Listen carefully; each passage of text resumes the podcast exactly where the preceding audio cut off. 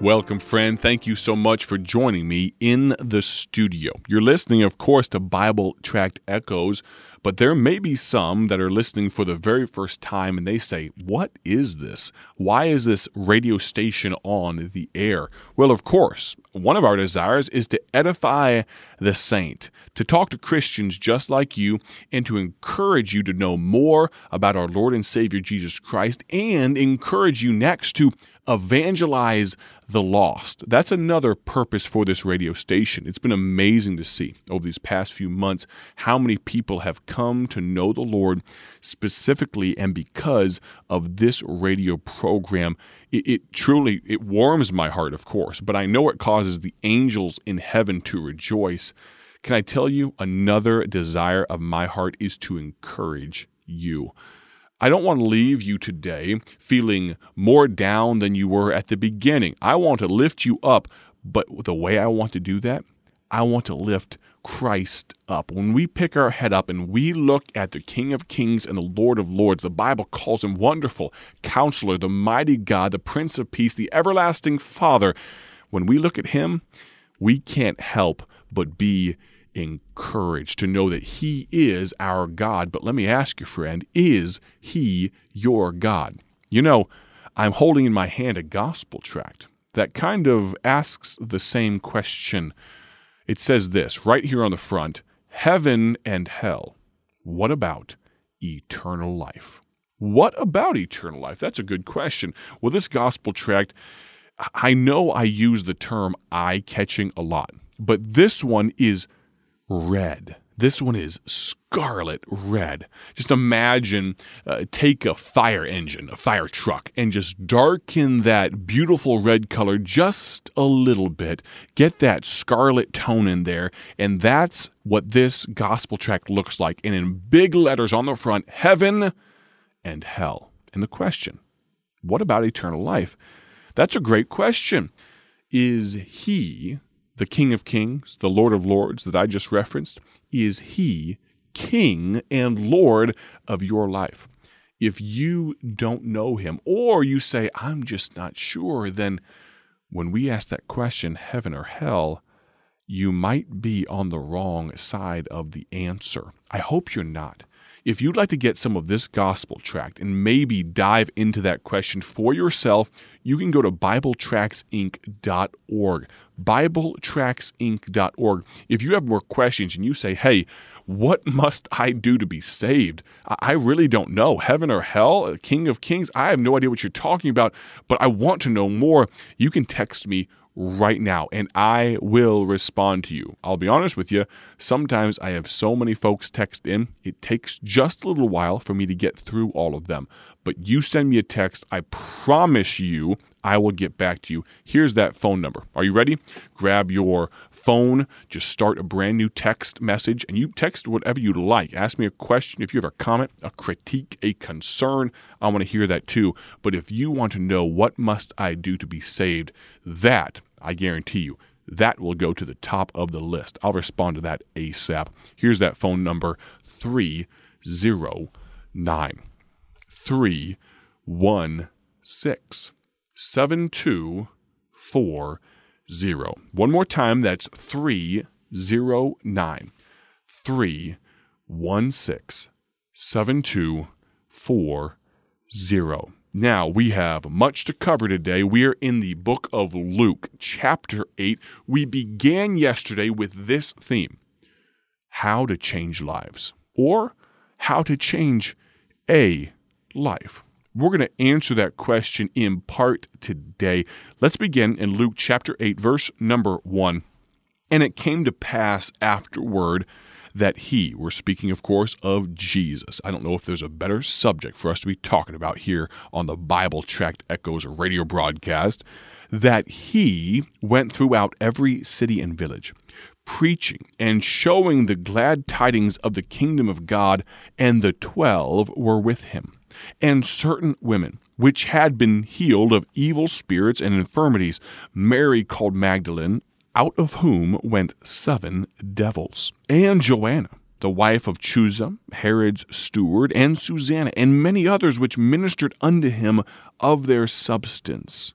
Verse 4 And when much people were gathered together and were come to him out of every city, he spake by a parable. A sower went out to sow his seed. And as he sowed, some fell by the wayside, and it was trodden down, and the fowls of the air devoured it. And some fell upon a rock, and as soon as it was sprung up, it withered away, because it lacked moisture. And some fell among thorns, and the thorns sprang up with it, and choked it. And other fell on the good ground and sprang up and bare fruit an hundredfold. And when he had said these things, he cried, He that hath ears to hear, let him hear. Let's pause there for just a moment. Imagine, imagine with me that you were in that crowd. Think about it. You're looking up and you see Jesus, and he's there speaking He's speaking what seems to be almost a normal tone, but his voice is carrying so amazingly. There's the crush of people around you, but you're ignoring them. It's like they don't even exist. You're listening, you're hanging on every word. And at the end of his exhortation of this parable, he cries with a loud voice and says, He that hath ears to hear, let him hear. Now, imagine this that you're one of his twelve one of his confidants, one of those disciples. You pick whichever one you'd like, maybe Peter, James, John, I don't know your favorite. But they ask him, maybe the people are beginning to mill and and clear away. Jesus has said his piece and it seems he's he's not talking anymore and so people lose interest. They start walking away. Disciples crowd around him and in verse number 9 his disciples asked him saying, what might this parable be?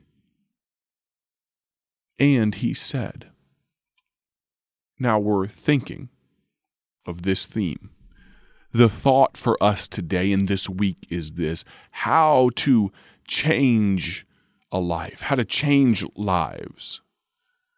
Well, it appears, and those of you that have some understanding of this passage, you would realize that Christ, in human form, 100% God and 100% man, speaking as God under the auspices of the third part of the Trinity, the Holy Spirit. He gives these words that appear in the canon of Scripture, and he tells us the parable of the sower and the seed.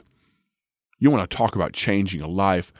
These seeds of the gospel being distributed across the world. Of course, there's application to be made with our gospel tracts and all those things. We'll get to that later in the week. But what I want to draw your attention to is these disciples knew that something of great import had just been communicated to them, or maybe in their minds, past them, or above their heads a little bit. They're asking Jesus, um, could you put this on the bottom shelf for us? What, what do you mean, Jesus? Please explain to us. If you want to change a life, now this is twofold. I want you to get both sides of this coin.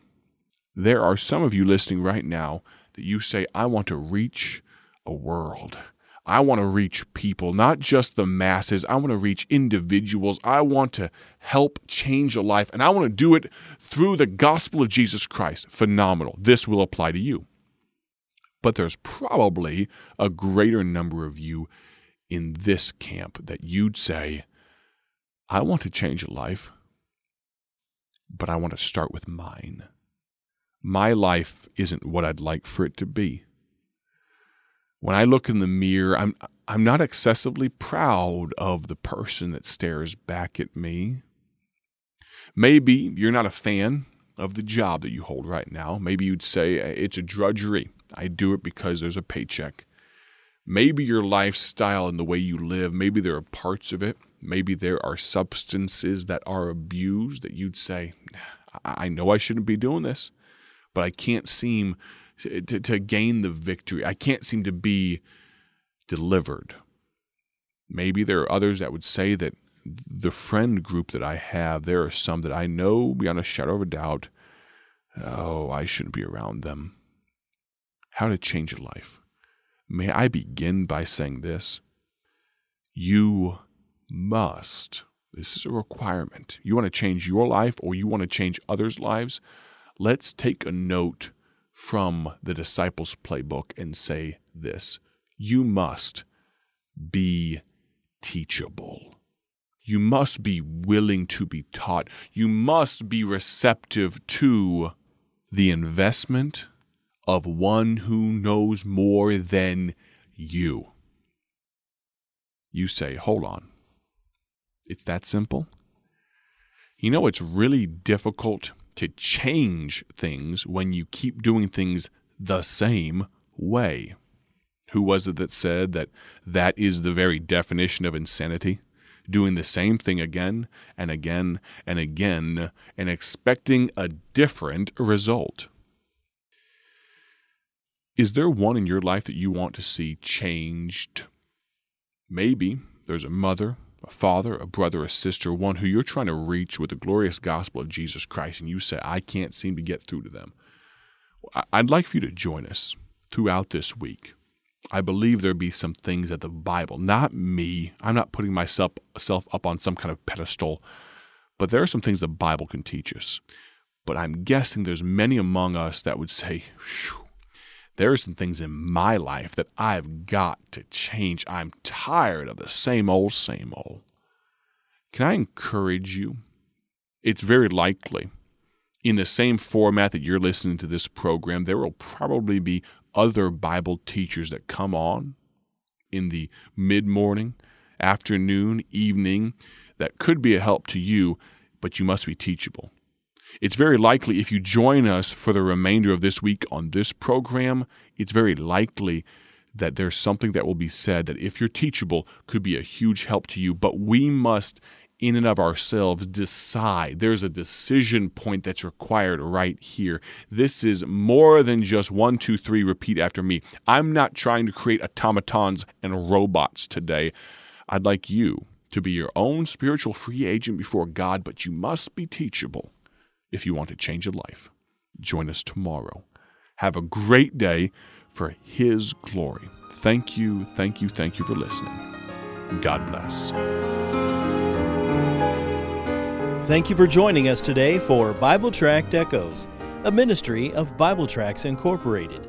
If you would like to receive a free sample packet of all of our tracts, you can contact us by calling 309 828 6888.